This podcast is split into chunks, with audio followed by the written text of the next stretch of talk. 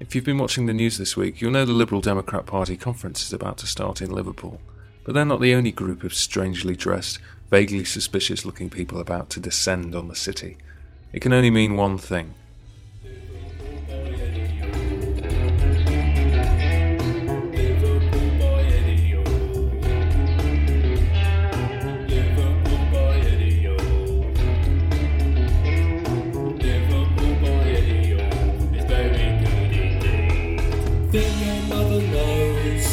This is Beetle City, Mersey River flows. It's an outdoor privy, step on someone's toes. You wind up like Ken Bigley. If you don't like it, then tough shit. We can pop you like a zip.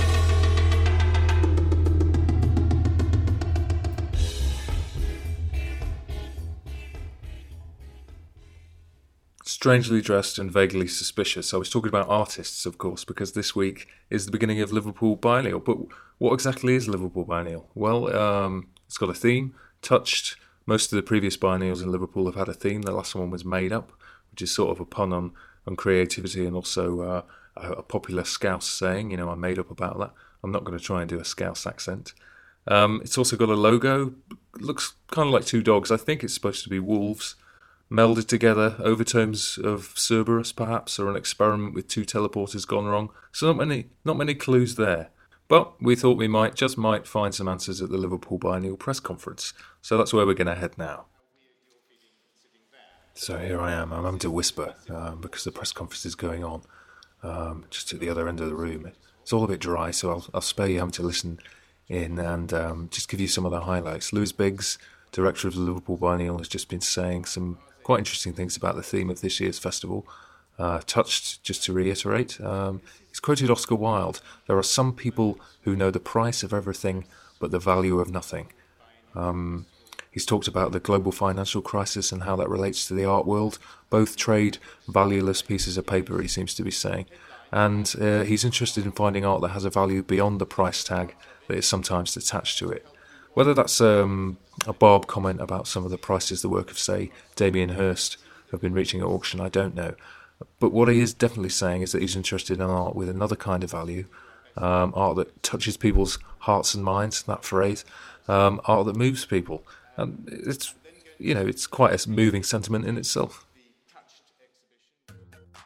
Of course, the biennial isn't just about touched. That's just the theme of what's called the International Exhibition. Lewis Biggs and his team working with the biggest galleries in the city, including the Tate, uh, bringing big name artists from around the world into Liverpool, some of them exhibiting for the first time in the UK.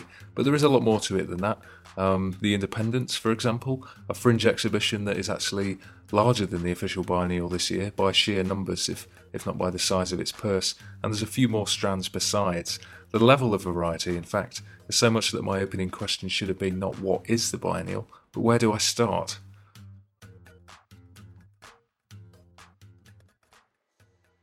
Well, a good a good place to start as any. This being a podcast commissioned by Mercy is the cooperative. Uh, the project Mercy is involved in. It's a project involving seven long-standing art groups uh, from Liverpool. Normally, they'd be part of the Independents Biennial, but this time they've chosen to throw their lot in together uh, and take over the old Rapid Paint shop in the centre of the city. Um, hence the cooperative. Here's who they are. The Cooperative. A quick list for your enlightenment. 1. The World Standard. 2. Jump, Ship, Rat. 3. Mercy. 4. Redwire. 6. For 5. Arena. 6. SoundNet Network. 7. The Lost Soul and Stranger Service Station. Here I am in the bowels of the cooperative, the belly of the beast, so to speak. Now, the sound you can hear behind me is the sound of raw art, art in potentia, uh, if you like. I have to speak quite quietly in case it explodes. Um, now, what you just heard was uh, simply a list, but if you're in Liverpool and familiar with any of the of those names, you'll know what a strong lineup of talent that is. The first exhibition opening at the Co-op, showcasing the work of Nicky McCubbin, opens on Friday, September 17th. If you're listening to the podcast on the day of release, that's today. There'll be a launch party from 4 p.m. till 9. Just one of just one of the stops on the free booze trail that is the opening weekend of the biennial, but an important one nonetheless. On Saturday, the 18th, there'll also be a performance by Michael Mayhew, one of the UK's foremost live artists. He'll be down here in the basement harnessing this raw art uh, that's currently flying about. In fact, there's a whole rolling programme of exhibitions and events and events for the entire 10 weeks of the biennial, uh, more info of which is on the Mercy website. Now, a wee break from my voice in the form of a song.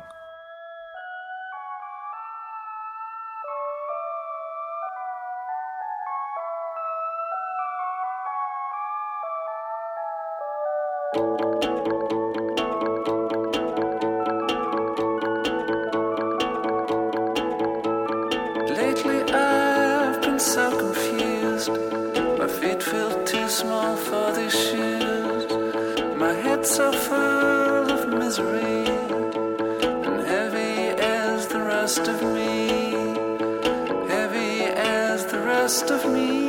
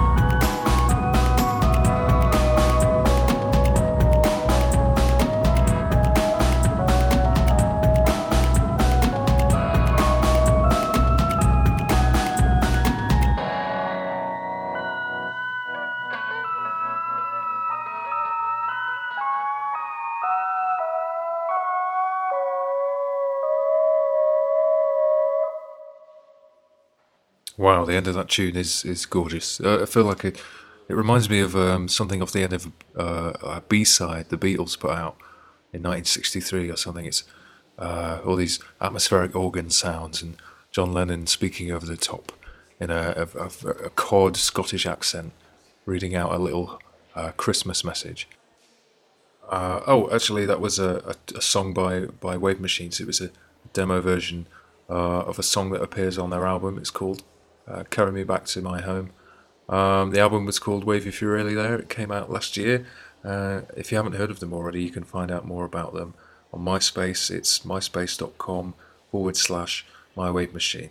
Now, uh, to finish up for this week, we're going to take a look at the John Moores Painting Prize.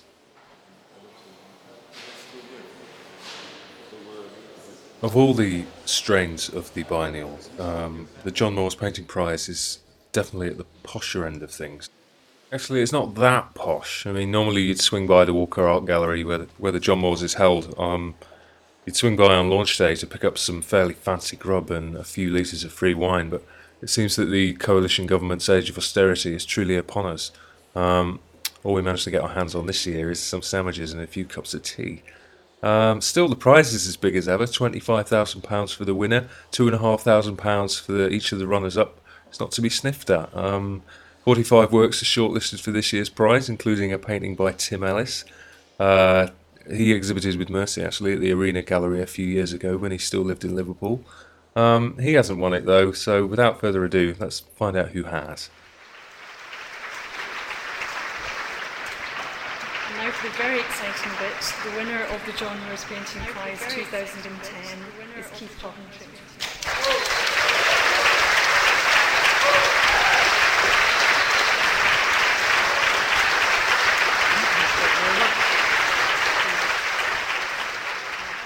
So, Keith Coventry, um, sorry about the quality of that audio there. Um, that was lifted directly from the uh, prize winning announcement web stream, and there was a bit of delay on it. So, sorry we can't bring you more of Keith's speech. Well, um, Burnley born, London based artist, he's going home with a, a much heavier wallet than he arrived with. The name of the painting uh, that he won with uh, is almost worth the price alone Spectrum Jesus, it's called. Um, it's a, a blue thing with the face of the face of our Lord looking out in more blue, like a, a, dodgy respray on the side of a van, to my mind. Personally, I'm not a fan. Um, more taken with Adam Fearon's uh, painting Untitled, so reddish canvas, uh, canvas hanging partly off its frame like a cheeky off the shoulder number. But there's something for everyone here, as ever. Uh, painting that uses new language, quite abstract. Uh, painting that uses old language, more figurative, and, and paintings that use a mixture of the two. Everything, basically, from something resembling the, the floor of a pigeon coop to something resembling a, a yellow pages that's been left out on the doorstep in the rain.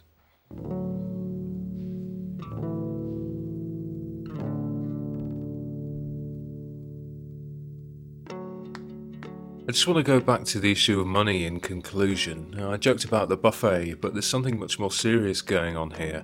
Um, David Fleming, the boss of National Museums Liverpool, which helps to run the John Moores Prize, used um, the prize giving speech to make a point about the funding cuts that Liverpool's museums are facing.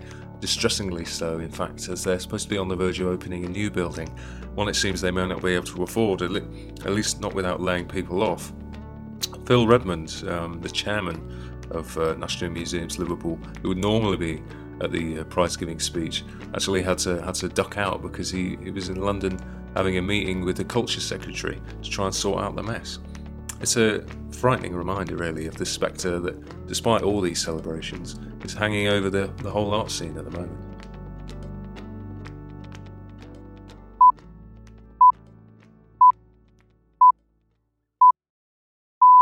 God, what a downer to finish on.